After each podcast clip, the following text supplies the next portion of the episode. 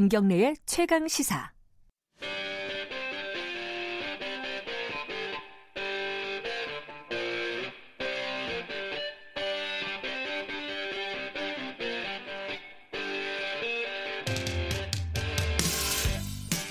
핫한 경제사안 그 정수리에 침을 꽂는 경제 직설 시간입니다. 지난 8일에 어, 개각이 이루어졌습니다. 어, 7개 부처 장관이 바뀌고 2명의 차관급 인사가 바뀌었고요. 뭐 이른바 어, 2기 내각이라고 볼 수도 있겠고요. 2기가 되면은 뭐가 정책이 어떤 식으로 변화가 될까 이게 가장 중요한 거 아니겠습니까? 이 정책이 어떻게 변화할까? 변화는 할 수 있을까? 이런 부분들이 궁금한 게 많습니다. 경제 알아야 바꾼다의 저자 주진영 씨 나와 계십니다. 안녕하세요. 네, 안녕하세요. 어, 개각이 전면적으로 단행이 된 건데 3년 차에 어떻게 보셨습니까? 경제 전문가로서는 개각 네. 그 자체는 저는 별 큰 의미가 없는 것 같아요. 왜냐하면은 음, 이분의 정치인 장관이 이제 총선을 대비 위해서 복귀를 하다 보니까 네, 그거를 위해서 어, 하는 김에 이제 어, 한 것이라고 보는 사람들이 많은 것 같고 그러다 보니까 뭐 감동 없는 개각이니 뭐 특별하게 여기에 대해서 의미를 가지기 어렵다라는 이제 그런 얘기들을 하죠. 근데 네. 저도 뭐 거기에 대해서는 동감을 합니다. 음, 그러니까 뭐 총선을 대비한 정치적인 어떤 개각이지 정책의 어떤 기조라든가 이런 부분들이 바뀌는 움직임은 없다. 네. 어, 그리고 사실은 이제 그것이 우려돼서 오늘 말씀을 좀 드리고 싶은 거죠. 근데 이제 이기라는 저기 내각이 출범을 하면서 음. 많은 사람들이 그걸 주문을 해요. 어, 구체적인 성과를 내는 어, 음. 내각이 돼야 된다. 음. 근데 이게 거꾸로 보면은 지금까지 성과가 없었다. 뭐 이렇게 볼 수도 있는 거 아닙니까? 좀 부정적으로 그렇습니다. 보면요. 네? 네, 정확하게 보신 건데요. 예. 제가 이번에 이제 개각 나온 게 대해서 언론의 사설을 보다가 이제 눈에 띄는 게 있었는데 네. 뭐 조중동 뭐 이런 쪽에서는 맨날 뭐 거의 뭐 저주와 악담 수준의 사설이니까 뭐 거론, 거론할 필요가 없다고 생각하고 거기에 비해서 한겨레에서 사설을 썼는데 사설의 제목이 집권 3년차 내각 정책 성과 내는데 명운을 걸어야라. 네. 이 정책 성과라는 말을 썼어요. 경향신문에서는 뭐라고 그랬냐면은 전문성 보강을 했으나 감동 없는 개각 정책 성과로 답하야. 그러니까 정책 어. 성과로 명운 걸어야 정책 성과로 답해야라 그랬어요. 톤이 비슷하네요. 네. 중도라고 할 수 있는 한국일보에서는 뭐라고 했냐면 문재인 정부 최대 폭 개각 장관 중심으로 정책 성과 내야라고 했어요. 음, 이게 보면 거의 공동적인 거예요. 굉장히 예, 예. 눈에 띄는 거죠. 근데 그 얘기는 비교적 친화적이라고 할 수 있는 또는 중립적이라 할 수 있는 언론사에서도 이번 개각에 대해서 정책 성과를 내야 된다라고 네. 했는데 근데 재밌는 것은 청와대에서 그 개각에 대해 설명을 할 때도 조금은 표현은 다르지만 뭐라고 했냐면 본격적인 문재인 정부 국정 2기를 맞아 그러니까 청와대에서도 2기라는 인식을 하는 거예요. 네. 그다음에 뭐라 하냐 구체적 성과를 도출하고 공직 사회의 활력을 불어넣는다라는 의미의 인사다 그랬는데 뭐 다른 말이야 그냥 그렇다 치고 청와대도 구체적 성과 도출하는 표현을 썼다는 말이죠. 네. 그러니까 말씀하신 대로 어, 국민들도 그렇고 자신들도 그렇고 언론들도 그렇고 지난 2년에 걸쳐서 구체적인 정책적 성과가 없었다라는 것을 인정을 하는 거죠. 네. 근데 그 얘기는 어떻게 보면은 아이러니컬한 것은 어, 정권 시작을 하고 나서 이 정책적인 드라이브를 안 걸었냐? 그러면 안 걸은 건 아니잖아요. 그렇죠. 가장 대표적인 게 이제 소득주도 소득, 성장인데 예. 그 얘기는 뭐냐면 어, 대놓고 말을 안 해서 그렇지 어, 외부의 평가나 내부의 평가나 심지어 또는 언론의 적대적인 언론이든 친화적인 언론이든 다 하나같이 지난 2년간의 경제 정책에서의 정책 성과가 없었다라는 것은 공동으로 인식을 하는 것 같습니다. 그러니까 그 원인을 찾아보는 게 더 중요할 텐데요. 그렇죠. 왜 정책적인 성과를 내지 못했느냐. 어, 주진영 씨가 보시기에는 어떤 근본적인 원인이라고 할까요? 음, 성과를 내지 못했던 음. 한계가 어디에서 비롯된 것이다 이렇게 보시나요? 우선 이제 성과라는 것을 무엇으로 볼 거냐라고 하면은 아, 그게 더 중요하겠네요. 예. 문재인 정부가 자기 자신이 출범을 할때 네. 자기를 뭐라고 하냐면 일자리 정부다라고 네. 했단 말이죠. 그래서 일자리 창출을 자기네들의 가장 큰 그 목표로 제시를 했고 두 번째로 이제 뭐 어, 중도 정부 또는 뭐 진보 정부라고 할 수 있는 민주당에서 항상 얘기했던 것이 양극화 해소니까. 네. 그럼 양극화 해소에서 이제 성과를 내느냐. 근데 이제 두 가지 다 어, 결과적으로 보면 그러네요. 별 성과를 내지 못한 거죠. 이제 그러다 보니까 어, 사람들이 생각하기에 성과를 내지 못했다 그러는데 이제 그 거기에는 저는 이제 어떻게 생각하냐면 일자리 창출을 자기네들이 성과로 어, 정한 것은 그 자체가 너무 무리했기 때문에 할 수 있었는데 못했다라기보다는 애초에 할 하기가 어려운 것을 그거를 너무 이제 과대 약속을 한 응과다 이제 그런 생각이 들고요. 네.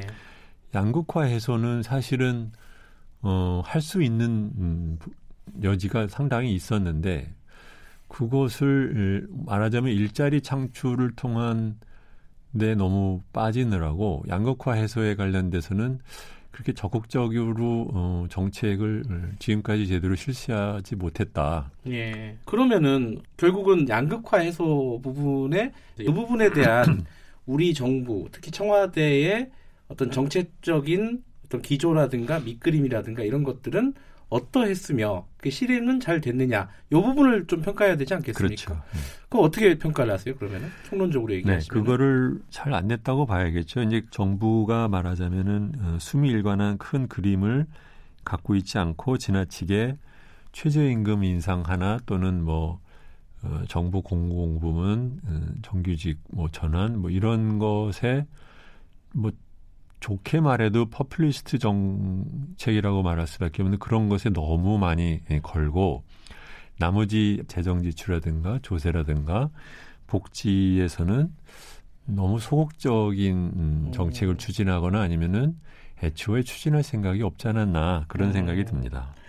자, 그러면요. 지금 말씀하신 뭐 조세, 조세 정책, 재정 정책, 뭐 복지 정책, 뭐 여러 가지가 있는데 이 밑그림을 그리려고 했던 청와대 한 기구를 한번 짚어봐야 될 것 같아요. 음. 청와대의 어, 재정 경, 개혁 특위라는 위원회가 만들어졌어요. 그렇죠. 이게 대통령 직속이죠. 그렇죠. 이, 이걸 만들면서까지 적극적으로 뭔가 아까 말씀하신 밑그림을 한번 그려보자. 라고 추진을 했던 것 같은데 음. 왜 그렇게 된 건가 짚어봤으면 좋겠네요. 네. 그 문재인 정부가 이제 분배와 성장이 자기네들 표현입니다. 선순환하는 포용적 재정 정책을 내걸고 조세와 재정을 포괄적으로 개혁할 수 있는 기구를 만든 게 지난해 4월입니다. 아 지난해 4월이요. 네. 네. 그래서 뭐 재정 분야의 개혁 과제를 발굴해서 뭐 방안을 마련한다 그랬는데 이, 그, 그 당시 말할 때 뭐라고 그랬냐면 사실 말도 되게 셌죠. 100년이 갈 조세 개혁에 뼈대를 세우겠다 이렇게 말을 했어요. 아 그렇군요. 네, 예. 근데 10개월 만에 사실상 성과가 없이 끝났거든요. 네. 저는 그걸 시작할 때부터 굉장히 이상하게 생각을 했는데 왜냐하면 재정 개혁이라는 것은 그 정권이 자기의 가장 그 핵심 정책 사안으로 정권이 들어서기 전부터 미리 초기에 해야 되는 거거든요. 네. 근데 문재인 정부는 2007년에 출범을 5월에 출범을 해놓고 2017년이요. 예. 네, 17년에 출범하고 18년 4월에 가서야 재정개혁 특위를 만들었단 말이에요. 1년 지나서 거의 그렇죠. 예. 네. 그 얘기는 이게 정부 내에서 재정개혁에 대한 의지가 원래부터 없었던 건 아니었나 이제 그런 생각을 합니다. 음, 그 중간의 과정들을 좀 짚어보면요. 네, 그 재정개혁 특위에서 여러 가지 또 제안들을 했어요. 그렇죠. 근데 그게 다 안 받아들여졌죠. 결과적으로 보면은. 그렇죠. 네. 4월에 만들어져서 네. 3개월 후에 이제 종부세 관련된 거랑 금융소득과세에 대한 자기네들의 권고안을 어, 낸 적이 있어요. 그때 네. 말하냐면은 이제 종부세 과세 표준을 정할 때 공시 가격에 곱하는 비율인 공정시장 가액 비율을 올려라. 음, 1년에 한 5%씩 올려라 했단 말이죠. 예. 두 번째로는 금융소득 종합과세 기준도 2천만 원에서 1천만 원으로 낮춰라 그랬단 말이죠. 불공평하게 되어 있는 조세 제도를 좀 더 공평하고 공정하게 바꾸는 네. 이제, 작업으로서 이제 얘기를 한 것인데 네. 그거를 발표를 하니까 딱 하루 만에 김동연 전 장관이 아 이거는 안 하겠다라고 얘기를 해버렸단 말이죠. 어, 어. 그러니까 청와대가 어 우리는 뭐 김 장관 말이 맞는 것 같다라고 했고 국회에서 여당은 뭐 우리도 뭐 마찬가지인데요. 그래서 제가 이거 갖고 그 당시에 컬럼으로 me too me three가 따로 있는 게 아니라 여기에 있다. 이게 우리나라 대통령 직속 기구가 말을 했는데 관료인 어, 기재정부 장관이 하루 만에 안 하겠다 그러고 네. 그랬더니 막상 정당도 따라가는 이게 무슨 뭐 하는 꼬라지냐고 했는데 바로 이제 그 다음부터는 뭐 하는 사람이나 예. 음, 뭐 밖에서 보는 사람이나 이제 기대를 접게 돼버린 것이죠. 예.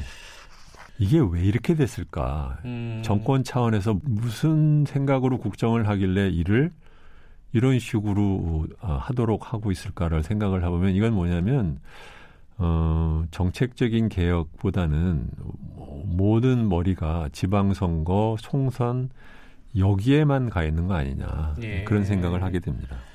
근데 애초에요 이런 어떤 그 조세라든가 네. 재정의 복지 이런 거에 밑그림을 그리는 작업을 이런 대통령 직속의 위원회가 하는 것이 맞다고 보세요. 어떻게 가는 게 물론 뭐 다 case by case겠지만요. 요번 걸 좀 되짚어 보면 어떤 생각이 드십니까?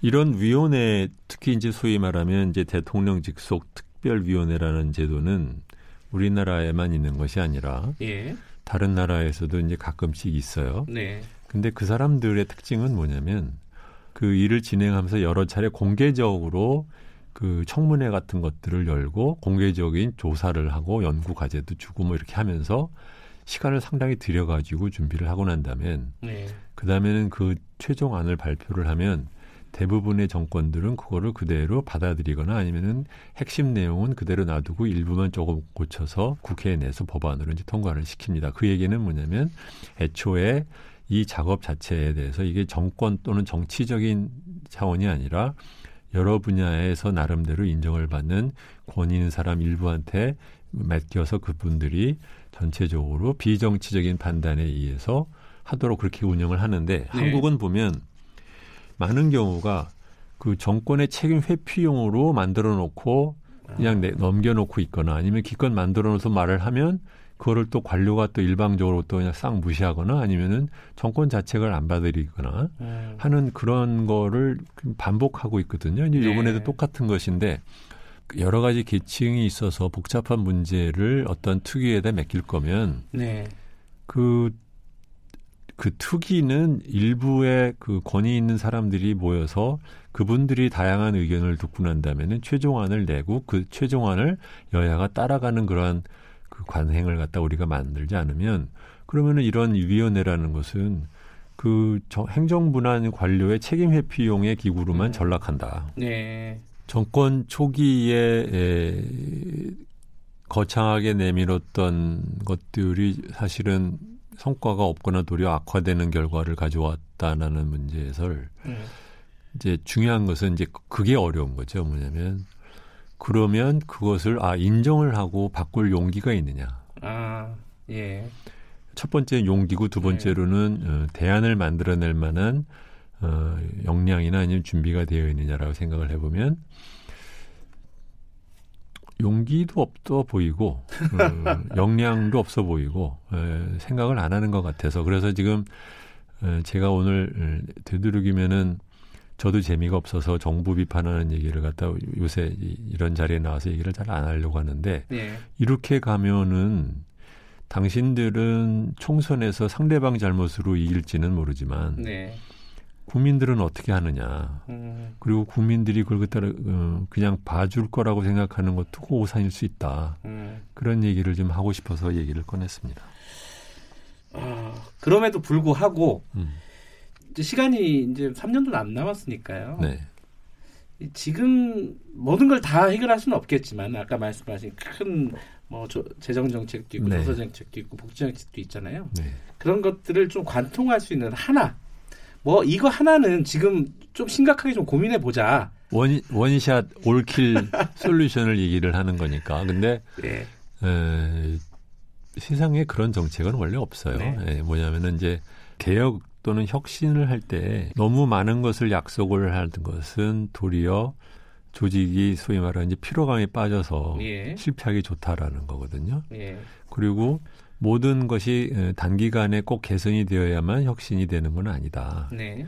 중요한 것은 뭐냐면 지금보다 조금씩 나아지고 있다라고 하는 변화의 흐름이 조금씩 조금씩 한 발자국 한 발자국씩 나아지고 있다라는 것에 대한 작은 성과를 통해서 네. 국민들은 더 많은 성과를 낼 때까지 기다려 볼 마음이 생기는 거고 직원들도 같이 노력을 할 생각이 음. 나는 것인데 네.